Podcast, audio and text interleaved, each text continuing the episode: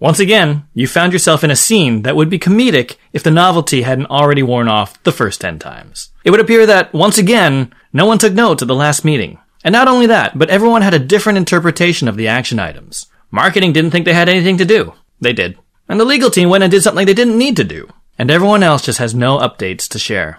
Why is it that our days seem to get clogged with meetings that don't seem to move the ball forward? If this is a question that's been on your mind lately, then keep listening. Hive C E O John Furneaux is going to be sharing his proven formula for turning meetings from an ocean of glazed eyes and ambiguous outcomes into an interactive and collaborative working session that creates the clarity and the accountability that will drive your project's success.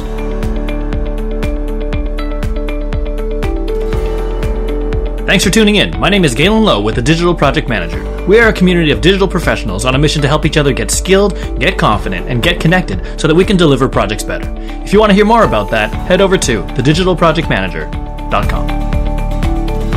Hey everyone, thanks for hanging out with us on the D P M podcast. My guest today is the co-founder and C E O of Hive, a collaboration-oriented company that develops an A I-based project management tool used by brands like Uber, Starbucks, WeWork, I B M, and more. He holds a master's in mathematics and law from the University of Cambridge. He can fly a plane. He cycles through East Village religiously, and he taught himself to code specifically so that he could build his product. Some say he's a man of sheer will. Others say he's a disruptor. But more than that, he is a self-professed teamwork nerd and is extremely passionate about collaboration culture and effective meeting management. Today, we're going to be talking about his recent article on The Digital Project Manager titled How Bad Meetings Can Kill a Good Project, and just generally dive into how we can make meetings less of a time suck and more of a collaborative propulsion engine for our projects. So folks, please welcome Mister John Furneaux. Hey, John. Hey, how you doing, Galen? And uh, thank you very much for your kind words. I, I, I did my research on you uh, leading up to this podcast, and I was very impressed. I was very impressed. Really looking forward to this conversation, for sure. I thought maybe we could start just by getting to know you a little bit. Um, one thing that really caught my attention about you is that your path kind of took you from mathematics and law to somewhere along the way switching gears and teaching yourself code and starting a software company. And it seems like there's a sharp left turn in there somewhere. And I just wondered, what inspired you to make it your mission to help folks collaborate and deliver projects better instead of, you know, a more traditional math or law path? Yeah, for sure. I think, um, yeah, that's absolutely a fair point. I think it's that I'm obsessed with human psychology and, uh, more specifically, how humans work together. I think it's an age, age old question, um, that sort of will never be solved. We can only get better and better at it. And for me personally, that took me from, I found law very interesting because law helps us resolve disputes between people, right? It's, there's always, mm-hmm. always two parties there. I found it super interesting.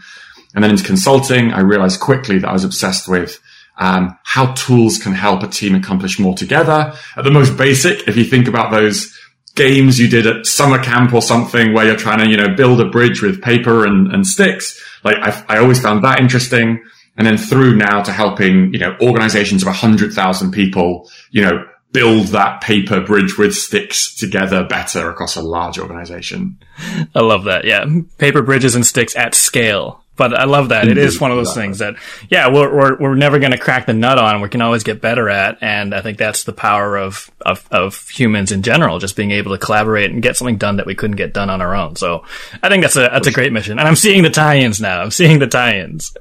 Um, I mean, speaking of human collaboration, uh, you know, we're in the middle of a pandemic and, and the state of the world is perhaps a bit suboptimal right now. But just wondering, is there anything in your life, personal or professional, that's just making things a bit more awesome, a bit of silver lining? There is. Uh, continuing the nerd theme, I'm one of the people who watched the uh, The Queen's Gambit, and uh, uh-huh. it got me interested in in chess. Hadn't played since I was a little kid. I have to say, it's um, it's wonderful. I, I think it gives me it gives me a relaxation and, and, and space away from the day.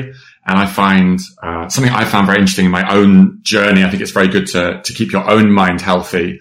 Is that taking on different hobbies or challenges encourages your brain to think in different ways. So when I'm flying, you know, it makes you very, very sort of uh, risk-averse, safety-conscious, all those good things. And for me, the newest thing that I'm teaching myself is how the game of chess can teach us to be a step ahead, you know, especially in an environment which is, you know, gently adversarial, right? You are competing against somebody else. And so it's really fun to think about how some of the horrendous blunders that I can make on the chessboard can help me avoid uh, avoid the same stuff in real life. So that's brought me great joy in the last couple of months. And actually, for our listeners, those are two great project manager hobbies, by the way. So flying a plane in terms of risk management, and chess in terms of looking ahead, gentle adversarial uh, sort of relationships. And are you playing? Uh, are you playing against uh, human opponents or A I or both? Human opponents, because as uh, as from before, it's uh, it's the people side I find interesting, right? I'm not trying to. Um, I'm not trying to be world's greatest chess player, but I find it fascinating to, to, again, gently compete with folks and see what people are good at spotting, where the holes are in the way we think, how strategies work better with maybe a weaker player versus a stronger player. Super, super interesting. I love that. That's so cool. Very cool. All right. I could probably talk at you about chess all day because I find it fascinating, even though I am not a great player myself. Um, but maybe we can talk a little bit about this company that you've built, this organization. Um, maybe tell us a bit about Hive uh, and the product that you create. Uh, what is Hive exactly? Yeah, for sure. To make it easier for people to, to um, get their get in the right zone straight away, think project management, right? Think uh, it's been a, a category that's been around for a good period of time. That is certainly the family that we have sprung from, right? So think the ability to know what your colleagues are working on, what you need to work on, what the overall shape of your of your project plan is, uh, and same for day to day. We we believe that we're part of a new generation of which there's two or three platforms available today where what used to be a construction manager's huge project plan because they're building an oil tanker and they need that stuff, but the rest of us mere mortals do not. We believe that the world has changed such that tools can help you every day, not just because you're working on what might be perceived as a complex project. Um, if you think about some of the techniques that some of your audience will be very familiar with around, you know, P M O techniques or agile, those kinds of things, we're seeing the explosion of that in normal day to day. A very specific example would be it took a darn long time, but many marketing teams now copy that same agile methodology, right? I have a, and if you think about it, it's a discipline that suits it very well. I've always got too many things I could do. I've always got a list of ideas. Is it smarter to plan out twelve months of our marketing strategy? Or is there a pretty good argument that the world changes so fast around us that we're better off saying, here's the best option right now, and we're going to take a look fresh again at our backlog in four weeks' time and pick our favorite, rinse and repeat, and before you know it, you're you're very close to a tech agile approach.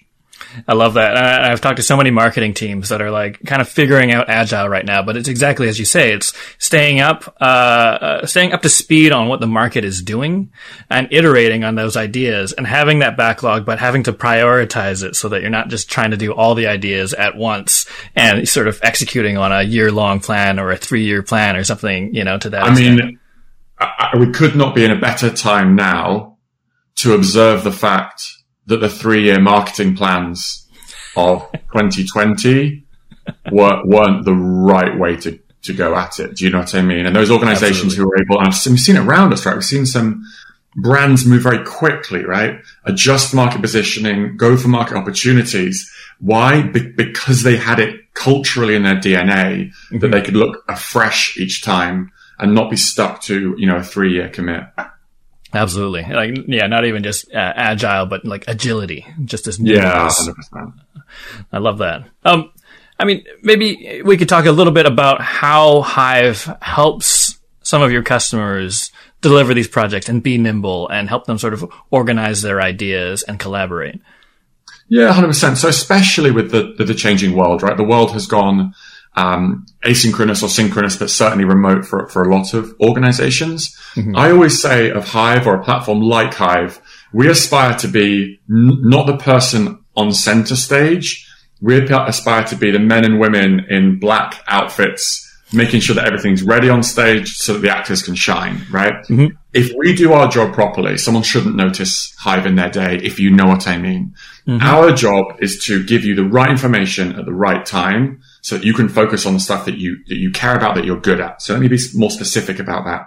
If you ask many designers in, um, larger agencies, they will say, my goodness, so much of my time is spent in back and forth with approvals or back and forth with the brief or back and forth with, oh, I need to log my time.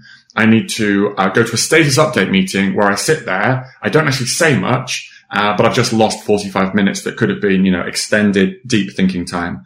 Hive aspires to do all the things for the team that don't require the core talents of the team. Hive will never draw you a beautiful graphic. That's your job.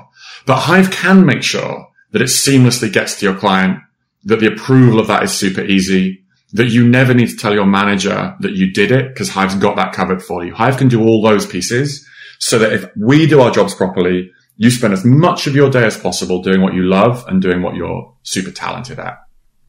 I love that picture of like the stagehands dressed in black, kind of like, kind of being transparent to make sure that all of the, you know, all of the play, so to speak, is sort of going as planned, but actually being quite invisible. And I was reading about the product and I was like, oh, A I-based project management software. Is it going to manage my projects for me?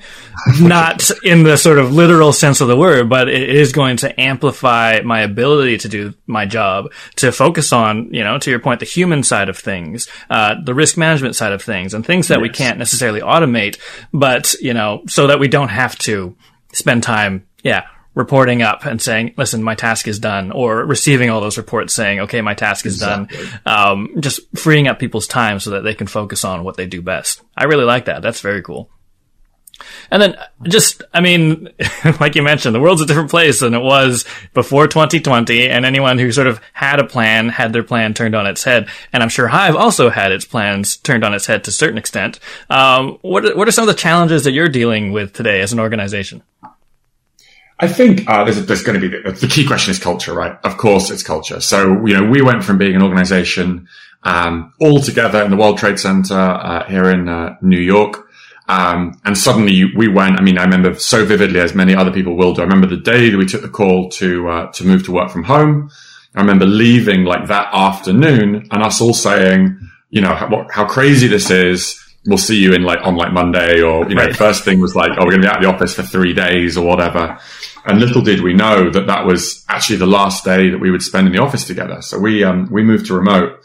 I think the, the culture question is, Uh, human beings are inherently sociable animals. How do you, how do you maintain the bonds of friendship and professional trust and, you know, pride in each other in a world where you are not going to be spending all day together? Now, I have to say, I, I do think it's a mistaken argument to believe that anybody needs to be sat at a computer next to another person on a computer for eight hours in the same space to accomplish that, right? If anything, you know, it might be too much time together. You know what I mean? But uh, I think what we're looking for, which is what any sensible organization is looking for, is what's that halfway ground? How do we maintain bonds of professional friendship and, and communication in a world where we're not together at, you know, nine fifteen on a Monday morning in uh, around a water cooler, you know? For sure. And has there been anything that really works or has been working for your teams? Well, we're going bowling on Thursday, which is pretty exciting. Ooh. So that's uh, that's the that's the return of the uh, of the old school stuff. We have some rituals that matter to us. So two examples of rituals that are important to our culture. First one, uh, I was taught by a man called uh, David Politis, uh, runs a wonderful company called BetterCloud, um, and that is uh, they, they they call them user manuals. So when anybody joins our organization, there's a set of about ten, eleven questions. If anyone's curious, they can see it on my, um, I think I posted it on my LinkedIn.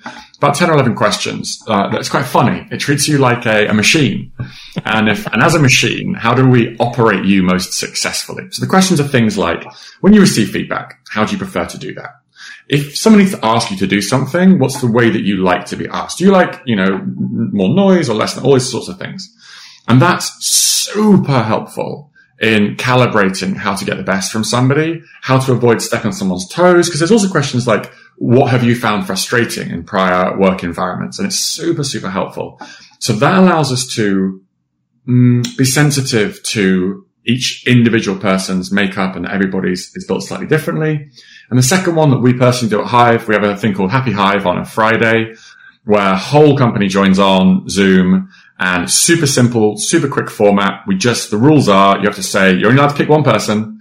You have to pick one person and say one helpful thing that they did for you during the week. Ooh, so if you cool. think about what that m- sort of manifests as, that means that, you know, people spend twenty minutes on a Friday just mm-hmm. hearing a series of things that somebody else accomplished, mm-hmm. where that person isn't blowing their own trumpet, they're blowing somebody else's. So it's a very nice feeling together. If you think about another, you know, the reason why I think this is quite a clever um, format is it's also our company status update meeting, huh? huh? Because if you think about it, if someone's read, if someone's listing out the things that someone else has done for them, by definition, the most interesting and impactful things from the week are going to be shared. So it's kind of like a, a three in one, you know? That's very cool. I love that. That's very cool. And I mean, coming back to the, the sort of user manual thing, one thing, uh, you know, we are so guilty sometimes as organizations of just assuming that everybody is going to like fit into a mold or work the same way. And what I love about Hive's philosophy is that it recognizes that everybody works a little differently. And it's baked into your product and the way that you you approach uh, some of these challenges. Yeah, we're grateful to one of our early investors, Michael Scott Owen from Rembrandt uh, Venture Partners. When we first spoke to him, he said it's going to be very difficult to accomplish this at scale because people work so differently. And just as you said, Galen, like I would say almost the first decision we made was that uh, folks would be able to use Hive in radically different ways on the same team, and that would be okay. If I give you the simplest example of, of something that brought me great joy in the early days, we, we made this bet. Uh, we bet that one of the reasons why tools that people are very familiar with, like take, take Trello, for example. Trello, very, very popular with folks. And my bet was, I think it's the way it looks and feels, right? I think that's a big part of why it works for people. But then you ask somebody else and they're, you know, Microsoft Project, absolute aficionado. And I thought to myself, but those guys often work on the same team, right? Imagine a team, multidisciplinary team. I've got a project manager. I've got a designer. I've got an engineer. I've got a marketing person. These folk are working the same project. So what tool are we going to use? Do you know what I mean? Like, because humans are different. So that was one of the first bets we made at Hive, was that you could view your project data in whatever layout was most natural to you. And I wasn't sure if this was a good idea or not, whether this was real or not. And yet now, when we introduce a new team to Hive, there's a very specific thing that we often do in our first meeting, which is when we first show to a group of people, we show the different layouts. And, you know, people are like, I don't know where they're going with this. And then we say, okay, around this room, put your hand up or indicate, go around the room, which one do you like best? Never in all my time of doing Hive, five years, have I ever had a situation where you don't get like four different answers from the wow. group? As in, it it it, it r- reminds you of the fact that these these people have seen exactly the same options, mm-hmm. and yet due to their individualness and their different, you know, the way their brain functions, what they've seen before, they just prefer different things. And I think that philosophy is important in many aspects of teamwork. That you should never think to yourself, "We're all trying to be the same." Or what's the right way to do this for everybody? No, you, you recognize the fact that, that humans as machines and people are wildly different from each other. And you must keep that front of mind to be successful. I love that. I love that bet. I love that philosophy. And I love that sort of practice of just putting it up in front of people and just pulse checking every now and again. You know, have we become homogenous robots yet? Nope. Probably yes. Never will. Yes, exactly. Uh, I'm wondering if there's any top secret things on your product roadmap, knowing that, you know, your plans, things shifted, right? And to your point, yes. Things shifted remotely. And, and some would argue things shifted in Hive's favor in, in the sense that everyone suddenly needs a different way to collaborate remotely. Sure. Um, there's people working from home who just weren't used to working from home before. We're relying on SaaS tools a lot. Um, has there been anything uh that's been added to the product roadmap that you just genuinely were not planning in twenty nineteen, or any sort of fun tidbits that you can share? one hundred percent. And it's, and it's a perfect segue into, into the article, um, that, that we wrote. I had been blind to the, to how important the meeting is in terms of successful, um, project management. And I think the reason why it became so, so blindingly clear is somehow a bad Zoom is somehow even worse than a bad in-person. So if you're in a, a meeting that is unsuccessful and it's on Zoom, man, that's obvious. And so very, very quickly, we were like, hang on, this is an absolutely core paradigm to anybody working in a, in a small or large organization. How are they running these meetings? Zoom fatigue, people not wanting to be on Zoom all day long, the loss of the ability to sort of tap someone on the shoulder or bump into somebody physically means that meetings have become a different beast. And so your question was, what's what's changed about product roadmap? we're, we're making a huge bet that we can deliver better meetings, that we can help people um, run meetings that that are both highly accomplished and demonstrate their own excellence to their peers. Because I know that as a meeting attendee, if the facilitator of that meeting does a great job, it's one of the most impressive things that I experience in my professional life. I'm like, darn, that was good. God, that was tight. Like, you use every person like a conductor of an orchestra, you know? Mm-hmm, mm-hmm. I totally agree. And, and absolutely, a bad Zoom meeting is just exponentially worse than a bad in-person meeting. And, and yeah, maybe it's not appreciated enough. I think it's appreciated now, um, but maybe still not enough, that appreciation of facilitating a good meeting, especially when it's, you know, a remote sort of video conferencing, uh, situation. And I think that's, I think you're right. I think it's a perfect segue, uh, into talking about, uh, your article. So let's, let's, let's talk a bit about that. So you recently did a post on the Digital Project Manager on bad meetings and the impact that they can have on an otherwise perfectly good project. So uh, for those of you listening who haven't had a chance to check it out yet, I'm going to include uh, a link in the show notes below. Check it out. It's an excellent read. And John, first, I have to say that as a huge meeting nerd and a perfectionist who is always putting a lot of effort into sort of planning a meeting only to have none of them really kind of go the way I'd like them to, uh, reading your article was really sort of soberingly relatable.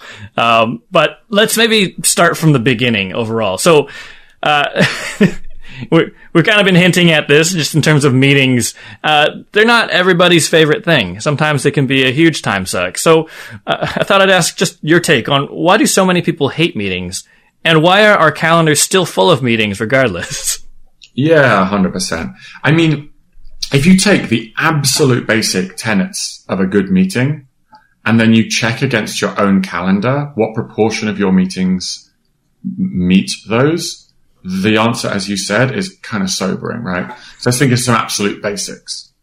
If if the meeting can only go ahead if you're there, you should be included. And if not, you should not. I mean, geez, that's fifty percent of meetings, right? You're there. You just didn't need to be, right? You could have been sent the output from the meeting. It could have been done async, uh, that kind of stuff.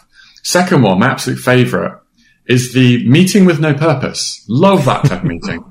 You all show up, you sort of vaguely talk about things that have been on your mind a bit, and then you sort of sign off. And for some people, that might be a nice way to catch up. But for a lot of other people, they feel kind of robbed of their time. Like, I was actually doing something that I was really proud of. I was working hard, and you've dragged me into this situation I kind of can't escape from. And the third one for me of the absolute pillars of uh, good meetings. So first is, you know, attendees. Second is purpose. And the third one is, did something about the world change because we had this meeting? That's the other sort of like real test for me. And at a basic level, of course, that's, that's uh, next steps that are actually, you know, that actually do something. But it's also, it can be quite shocking as well that you can go to a meeting where the attendees are good. The purpose when we set out was perfectly sensible. And yet somehow during the meeting, we never got to a next step. So we've made ourselves right. feel good. We've talked through a problem. But if the world's not going to be different after the meeting from before the meeting, we've got to be tough on ourselves and say it didn't need to happen. And so th- that's what, that's the, that's the cadence that we're trying to help with. That's the things that we believe are are doable. And to, to, to tie back to your original question, why do people hate meetings? Because they know that one of those three things fails, and therefore it was a waste of their time. one hundred percent. one hundred percent. I really like that. Yeah, meetings with impact, uh, with purpose. Uh, I wonder if you might be able to tell us about the worst meeting that you've ever been in. Oh, it's, it's clearly seared into my memory. Uh, it was a governmental organization filled with very, very smart people working on a very, very important uh, project that was providing um, aid overseas. And this, it's it's recurring. Recurring meetings are always the worst. The worst meeting crimes always happen in a recurring meeting. Um, because these things are sort of immortal, right? They just, they just roll around. They come back. You can't kill the darn thing. It's always there. And this meeting basically was where we would take every single person from the whole program. We'd sit in a room together. We'd walk down an Excel spreadsheet of line items of things that hadn't been done. we would confirm that they hadn't been done, and then we'd leave the room so as to do exactly the same exercise the following week. And it was, I, I, I just, I couldn't stand it. I couldn't stand it. I was like, th- th- I, think about that. We shouldn't all be here because my stuff's done. So I don't need to sit here and listen to the fact that other people's stuff isn't done. So the attendees was wrong. What was the purpose of that meeting? Because the purpose of that meeting was to unblock items in the project. Mm-hmm. You can't do that by asking how things are going the whole way down. You've got to find the blocked things and talk about how to unblock them. And then in the last piece, in terms of next steps, oh, hell no, next steps. No, once we've had a good chat about the fact that everything's blocked, it's off to lunch.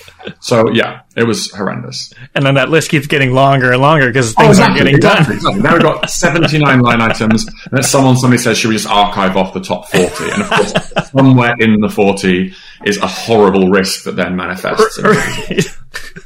Yeah.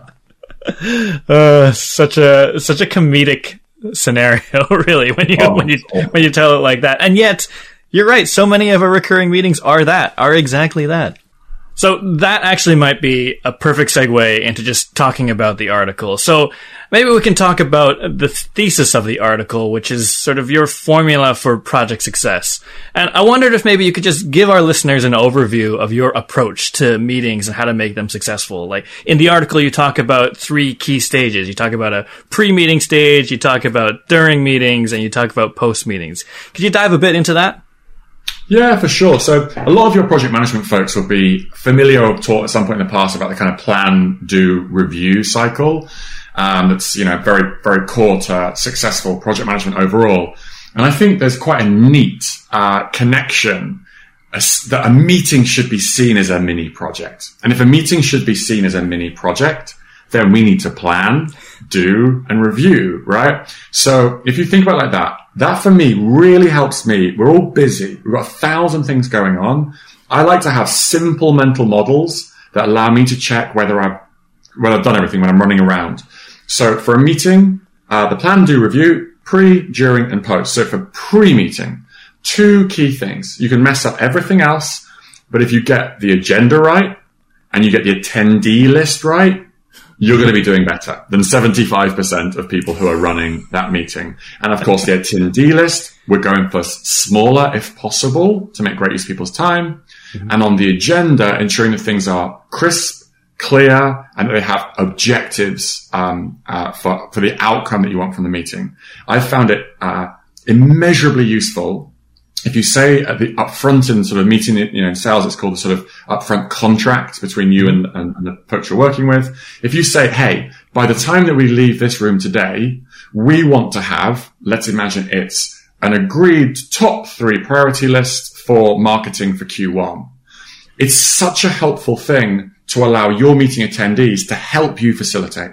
Because if one of your attendees is, is straying from that pathway, someone can say in a very polite, very calm way, hey, I think we need to make sure that we get to the top three, you know, things from marketing for Q one. It's a, it's a lovely guide where I bring you back. So pre, agenda, and attendees. You get those two right, you're going to be in great shape. Then during, and this is what's a little bit newer, and this is how we think the world is going to change. So for me, in the um, both private and public sector organizations, large and small, capturing stuff in a meeting has either been sort of the most junior person is sat off to one side taking notes, or, in my view, way more common, most people aren't taking notes, but a couple of diligent people are quietly making notes on their notepad, right? Right. And what does that mean? That means that afterwards, the folks who are slightly less well-organized just drop their next steps, right? Because right. they've gone into the ether. And then lastly, the other sort of problem that faces is somebody makes a slightly vague statement about, well, I really think marketing should X. Half the room thinks that marketing is going to go and do something, and half the room, probably marketing, thinks there's nothing really needs to be done. So what do we believe is going to change about the world? We believe that the next steps captured in a meeting are going to be visible to everybody as it happens, hmm. so that it's crystal clear that we are either taking on a next step or we're not. Who's doing it? And of course, for the basics of a next step, often there's a, a timeline with it, right? So Bob is going to do X by next Friday. Lisa is going to do Y by next Tuesday. Everyone can see that. clearly as it happens. Super, super, super clear. And then the other part there is to make sure that everybody in the meeting has the opportunity to contribute. A technique that I particularly recommend there is to call folks out by name. Um, hmm. Again, in terms of character and personality type, there are folks who will simply not speak up, but they've probably noticed something that the rest of us have missed. And right. the only way we get that gem into the meeting is to say, hey, Simon, you've obviously heard everything from today. What do you think the biggest risk is? And Simon or Lisa or Jim will pop up and say, well, have we considered the fact that that's illegal in Germany? And we'll be like, that is an absolutely outstanding point. Right, let's revisit. You know what I mean? But we only got that because we proactively pulled for, for everyone's input. one hundred percent. I love that. Part, last part, Galen, pre, during, and post. And then post, the key here. So let's imagine that we nailed the agenda. We nailed the attendee list. We showed up. We captured our next steps publicly. We got everybody's input. Now we're so close. We're so close to the line. But unfortunately, if we stop there, we still faceplant having accomplished nothing. So the next piece is, how does everybody get those next steps to their own work lists? Mm-hmm. And how do we, as a facilitator or project manager, ins- uh, ensure that they actually happen? So my argument is the problem that we wanted to go after is easy agenda, easy attendee list, easy to capture in the meeting, easy to get everyone's input, easy to share them afterwards, and easy to make sure that everyone's done what they said they would do. And that's the three pillars that we at Hive are trying to are trying to provide tech that makes it easier to do the best practice that you can do manually anyway. Does that make sense? It makes tons of sense. And I'm like, in my head, I'm thinking like, okay, yeah, like sometimes the barricade to all of that, even if we're all have, even if we all have the best of intentions, what ends up happening is this sort of spaghetti mess of tools. And it's like in somebody's, you know, notebook or Todoist or Evernote or, yes. you know, you're putting it in Teams. There's a file in Teams with the minutes, but no one's finding it. It's not all in one yes. place. Even if people wanted it, uh, you know, wanted to use all of these, um, all these strategies for effective meetings, it, it sort of becomes, you know, the Wild West in terms of tooling. But to bring it all together, which I think is sort of that vision of, of, of what Hive can help do, um, I think just streamlines that entire effort and, and sort of builds a culture around it. There's, there's so much in there that I want to unpack. And I think my first point that I wanted to jump in at was just that pre, the pre stage. So one of the things you talk about specifically in the article is, is kickoff meetings. And I know my listeners and, and myself, like we're obsessed with kickoff meetings, just getting a project started off on the right foot. And to your point, it is like the, pro- the meeting that is a project in and of itself. Um, but it's one of those meetings that like people just kind of think of as like a, a box you have to tick. Um, sure. You kind of show up and it's, and, and, and, and information is going to get pushed at you. Um, but, coming back to this sort of upfront contract, yes, having an agenda, uh, all, all fine and good, getting the right people there, all fine and good. But how do you set that expectation that everybody's going to have to do something in this meeting? It's not like a sit and listen meeting. Um, I- I've been in a situation where I've crafted some of the best agendas that I, well, like an agenda that I think is excellent. And then I get to the meeting and nobody's read it. Cause like everyone just got the invite. They said yes. They're like eleven o'clock. Sure. I'm just going to show up. they, they, they weren't even no, expecting it. It's an agenda. How do you get people to, yeah, participate or expect yeah, to participate? Yeah, there's two clinics I've had there. So I think one has to be careful about trying to create things in a group. Um, you know, if we, if we read, um, human psychology carefully and we, and we look at the studies that have been done by many, um, talented researchers, um, groups tend to perform more slowly than individuals on their own. Um, one of my favorite, um, sort of proof points to this is I talked about the, um, you know, building bridges and towers in sort of summer camp, you know, earlier. And just very quickly, they did a, they did a research. They tried different gr- types of groups of people to see who could build the tallest tower or, or you know, make the strongest bridge. Uh, and they tried like, um, scientists, engineers, teachers, you know, E M Ts, various groups of people. Guess which group of people was by far the most successful in this exercise? What, what, Pro- what category of person? Project managers. And uh, you would hope so, right? You'd hope, you'd hope construction workers, right? They're building the real bridges. Well, yeah, it turns yeah. out it's, it turns out it's children. And the reason, ah. so very young children. And the reason that young children do so well in these exercises is that they actually don't cooperate very much. They all go and pick up a piece of paper, a piece of string, and a piece of whatever, and they just go and try and build this thing. Right. And essentially, trial and error turns out to be a very strong technique. uh, for this game.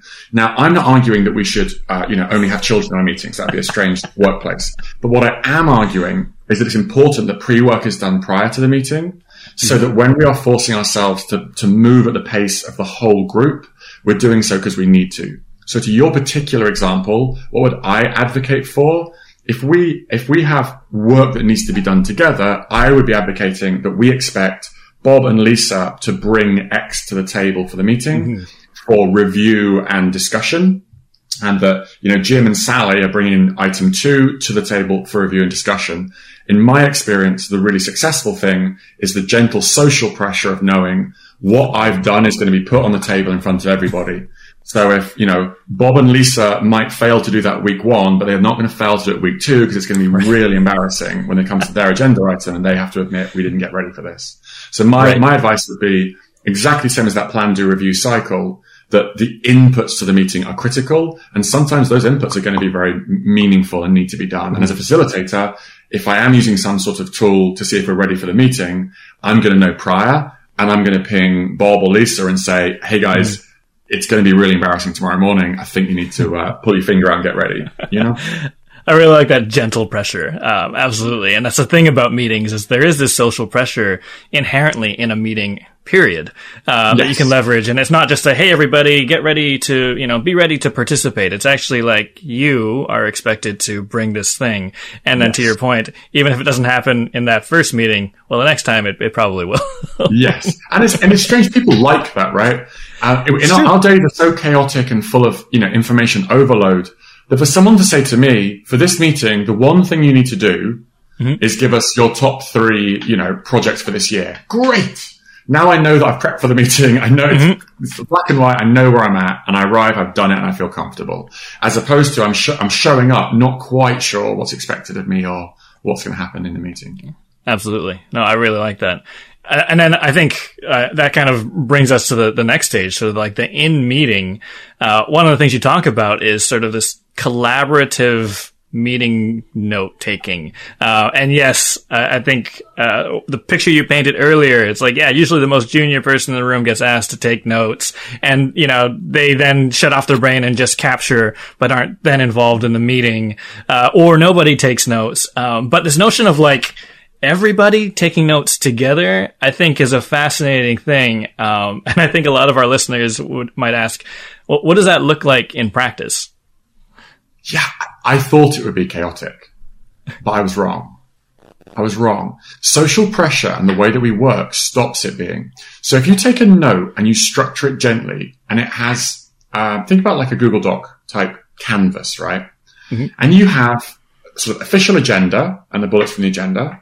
And then beneath you have like additional agenda items. And then you have like next steps. You get this very, very cool dynamic where we can all see them. And there's, there's little social interesting things that happen, right? Someone will make a typo in the notes and somebody else will just go and tweak it as, as they're going through because they're watching it. They're not writing anything, right? So they just fix the typo. And then somebody halfway through who would have interrupted the speaker with another thing they thought of they want to talk about just pops it into the agenda items hmm. so that it neatly takes its place at the end of the agenda once the meeting owner stuff has got through. And if we run out of time, we're not going to get there. But that's the way it should be, right? Those extra items should should play second fiddle to the to the main ones. And then the next steps. The next steps are being written in front of us. Mm-hmm. So if there's one that somebody thinks isn't quite right, they can just say, hey, my understanding of that next step was that it had to be done by Friday, no? And everyone can see it. So everyone can fix our meeting outputs right mm. then and there.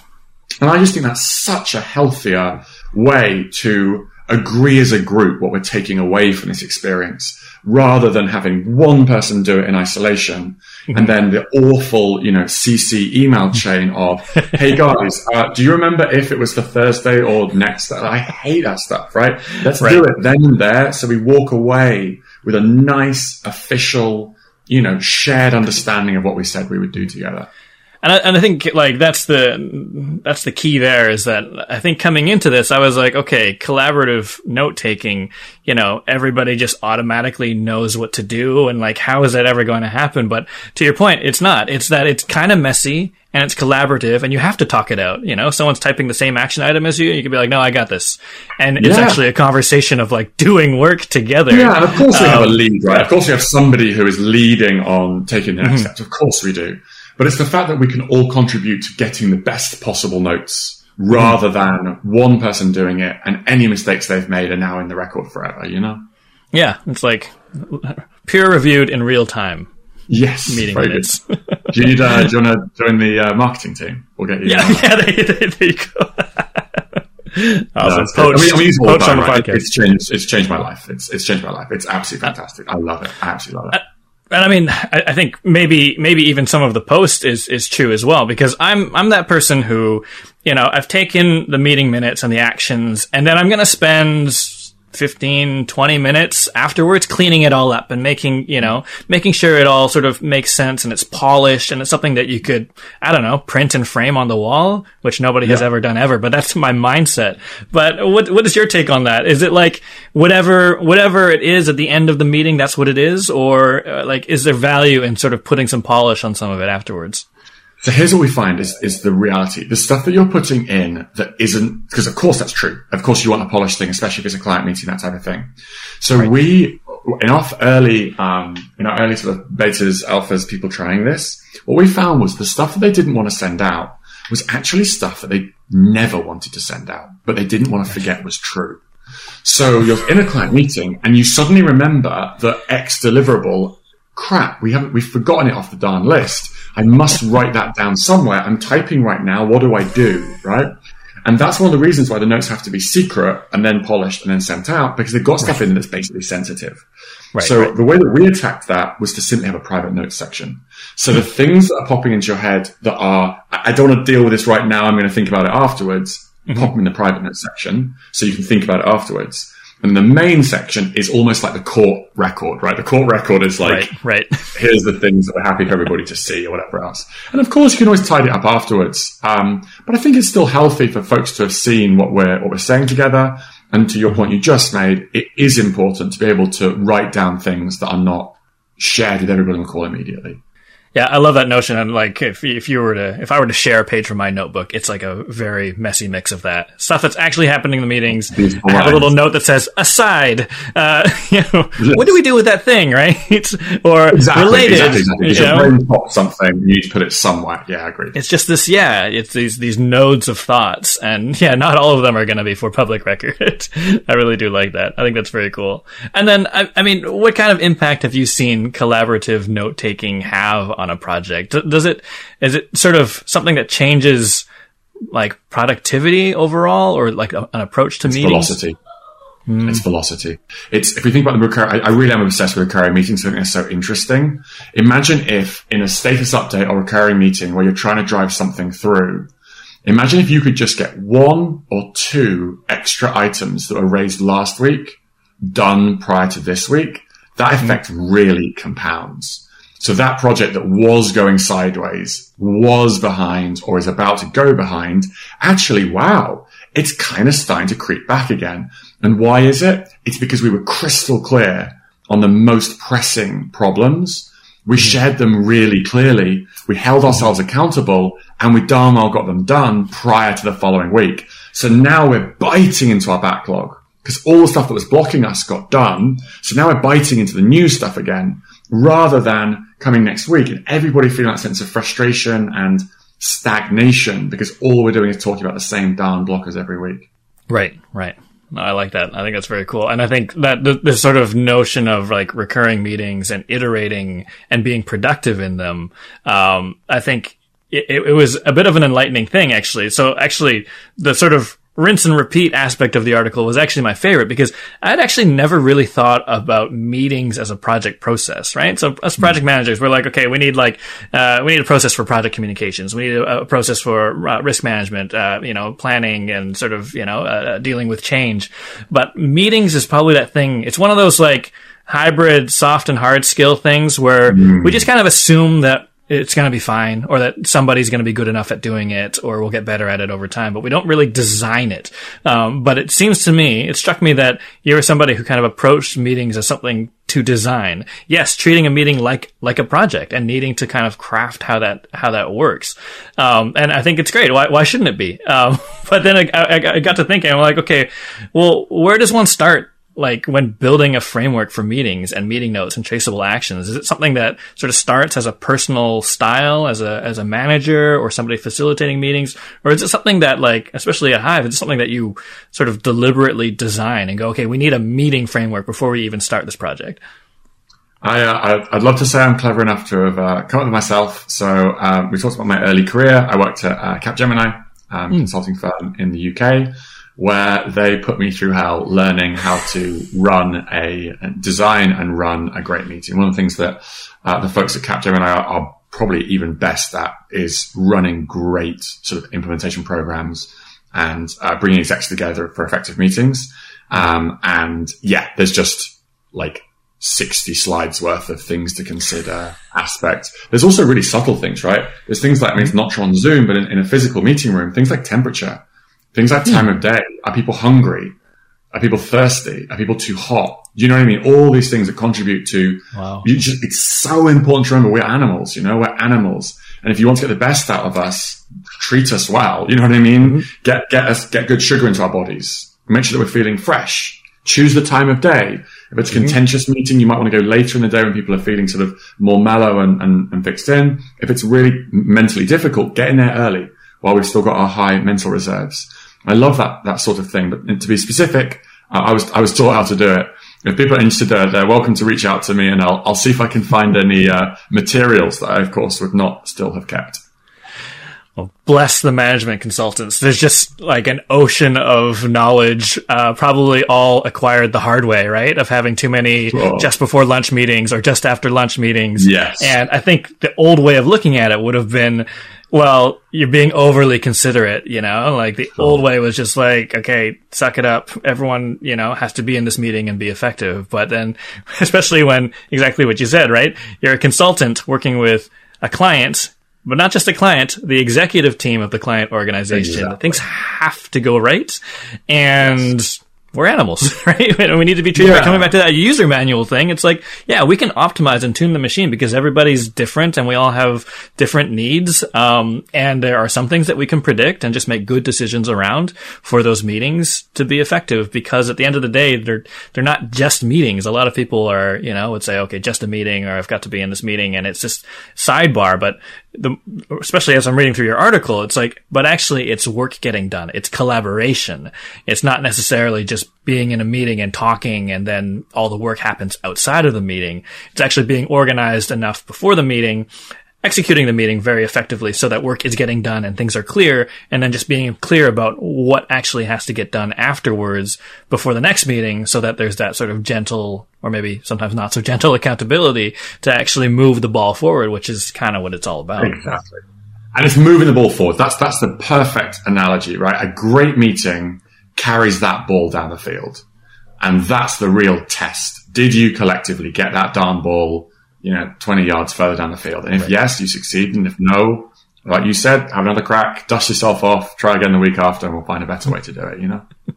That's a, that's a great thing about, yeah, those, those iterations on it for sure. And I, and I think, I mean, there's, there's, there's also a, a cultural question in there as well. And actually the note I had here was just like, okay, it's a really interesting approach. Um, And I feel like, you know, the things that we've been talking about, right? Like, so having uh, that upfront contract and setting expectations that things are going to happen in the meeting, that you're going to have to do things in the meeting, uh, and then you're going to have to do things after the meeting. Um, and it seems to me like it might drive this culture of collaboration, because it's not like meetings that are useless and then working in isolation, which is, you know, arguably more useful. It's like that is part of the collaboration. Or... Yeah. Or is it the other way around, where actually you need to establish this culture of collaboration before you can have meetings like this? What do you think? I think uh, I think a, a a well-run meeting will be more effective, irrespective of whether your culture is already good or bad. I think a, a well-run meeting is just an, a work of beauty. I think in terms of collaboration, I still believe that if you look at, you know, U S productivity studies from um, Bureau of Labor Statistics, mm-hmm. we actually have made very few gains since about nineteen fifty-three, post-war. And I believe one of the reasons for that is actually uh, collaboration causing too much interruption. Mm-hmm. So the belief that everything that's going on needs to be broadcast to everybody at all times, when, you know, somebody might be trying to focus, trying to really focus on something they're working on. So I personally believe that the sweet spot, or the, the game, the challenge in collaboration, is not how to get as many people into as many conversations as possible. That's chaos. Mm-hmm. I think the game is, how do we free up people to do deep work with all the information they need from the touch points when they need to collaborate? And I, and I certainly believe, when I speak to our own team, uh, there would be probably more people who would say, God, I appreciate the opportunity for deep work, than people who said, I never feel like I know what's going on. Do you know what I mean? Yep, so we fair. have to create the space for folks to focus, you know? It's, it's like, it's such a fine balance. Um, but I think you hit the nail on the head. I mean, I've been in a lot of conversations recently where it's like, oh, but you know, we want, we want to be informed. And like, someone's like, okay, well, let's figure out what meetings you need to go to so that you can sure. get informed. But that's not the only way to do it. Not just like yeah, block exactly. yourself, block your entire, entire calendar and never get any deep yes. work done. That's not going to solve the problem either. Yeah. Awesome. John, listen, this perspective on good versus bad meetings and how it can impact project success, I think was, was so valuable. And the article, I, I just really enjoyed it. Uh, I think one of the things that really resonated with me is just this notion that, like, it's collaboration and it's not going to be tidy. Uh, because I think going into it, I was like, okay, collaborative note taking and like upfront contracts, and it's got to be all tickety boo, right? You need like, you know, oh. everything in a straight line. But actually what makes it work is that dynamic, is that communication in the room, is sort of not these like very siloed roles in a meeting even, right? You're the note taker, you're the person who talks cool. and presents, but we're all going to like work on this thing together, and we're all going to look at it together, and I'm going to fix your typo, and that's okay. And we're going to, we're actually collaborating on making, you know, decent looking meeting minutes and getting work done at the same time. And I, that just kind of like, it changed it for me, because I was like, oh yeah, it doesn't have to be, uh, it doesn't have to be really polished. Um, sure. Because collaboration isn't. It's about moving the ball forward. Um, I wonder, just to kind of cap off, uh, I, I wonder if you could shed some advice. Um, what would what would you recommend that somebody do to start getting their calendar organized so that they're going to those useful meetings? You know, we started out talking about meetings that you have to be in, meetings with a purpose, meetings that are going to have impact. Um, and how does someone in, in, in at sort of in any position or, or at any level start to kind of clean up their calendar based on that criteria? one hundred percent. So two, two ways to look at it. If you're the attendee, I think it is wholly acceptable, if you do it in the right frame of mind, to say, hey, I feel like I would love to focus on Tuesdays really hard. Do you mind if I excuse myself from the X meeting? Uh, I feel like I get really good updates from you on a Friday. That's sufficient for me. And I want to accomplish this, this, and this for you this week. I think that's an underused kind of technique, uh, just to get, just to get out of the darn thing, right? If you, if you don't need to be there, get out of there and do something more useful. And then from the, if I'm running the meeting, just audit the stuff from your week, look at your agendas, look at your attendee lists, and go pruning. Do you know what I mean? Make sure that you have outcome-focused agenda for each of your meetings. Make sure that you don't have sort of legacy attendees on there. You know, the team that mm-hmm. used to be called to the project, but they're not really there anymore, but they like to come along because, right. you know, and I really do believe whenever we do that in our organization, I would say it's very unusual that we can't get rid of twenty percent of either someone's meetings mm-hmm. or the meeting that somebody, you know, the meeting that someone um, creates and runs. Always, always you can do it. And you'll get that time back, and you can use that time, just as we said at the very beginning, to work on stuff that you're really talented at, that you really enjoy. That's a better way to spend your time than stuck in uh, in, a, in an administrative meeting. I love that. Awesome. John, listen, this is a really good conversation. Thanks for coming on the show. Uh, I learned a lot from the article. For our listeners, if you haven't checked it out yet, please do. Uh, John's article on how bad meetings can impact the success of a project. Uh, it's got a lot of great strategies in there for just making sure that you're treating meetings in a way that makes it less of a drag and actually helps move the ball forward and get work done. Uh, so great tips in there. John, Always a fun conversation. Uh, thank you for shedding light on just your approach to meetings and also what you've got going on at Hive. Um, I am really eager to see how some of these new features roll out, and I wish you guys all the best of luck. Appreciate it, Galen. Thank you very much. So what do you think? What are your hacks, tips, and tricks for getting work done in meetings and driving your project forward? What works? What doesn't? Tell us a story. Where do your meetings always seem to go wrong? And what strategies have led to your biggest meeting wins?